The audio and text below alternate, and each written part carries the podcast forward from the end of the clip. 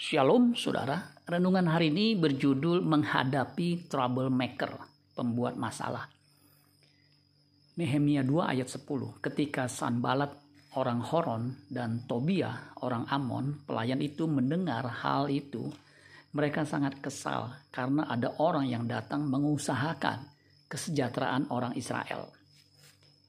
Nehemia mempunyai niat baik membangun tembok kota Yerusalem dengan dibangunnya tembok itu tentunya akan meningkatkan keselamatan dan kesejahteraan orang Israel.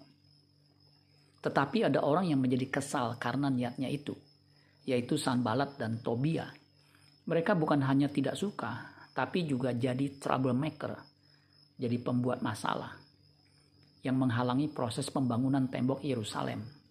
Nehemia 2 ayat 19 sampai 20 dikatakan begini ketika Sanbalat orang Horon dan Tobia orang Amon, pelayan itu, dan Geshem orang Arab mendengar itu, mereka mengolok-olokkan dan menghina kami. Kata mereka, apa yang kamu lakukan itu? Apa kamu mau memberontak terhadap raja? Aku menjawab mereka, kataku, Allah semesta langit, dialah yang membuat kami berhasil. Kami hamba-hambanya telah siap untuk membangun tetapi kamu tak punya bagian atau hak dan tidak akan diingat di Yerusalem. Setelah melalui pergumulan panjang, akhirnya tembok Yerusalem selesai dibangun.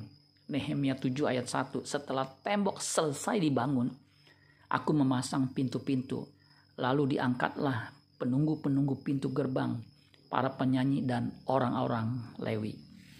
Umat PB, umat perjanjian baru pun menghadapi para troublemaker, terutama kuasa gelap yang berusaha menggagalkan kita mengerjakan keselamatan kita.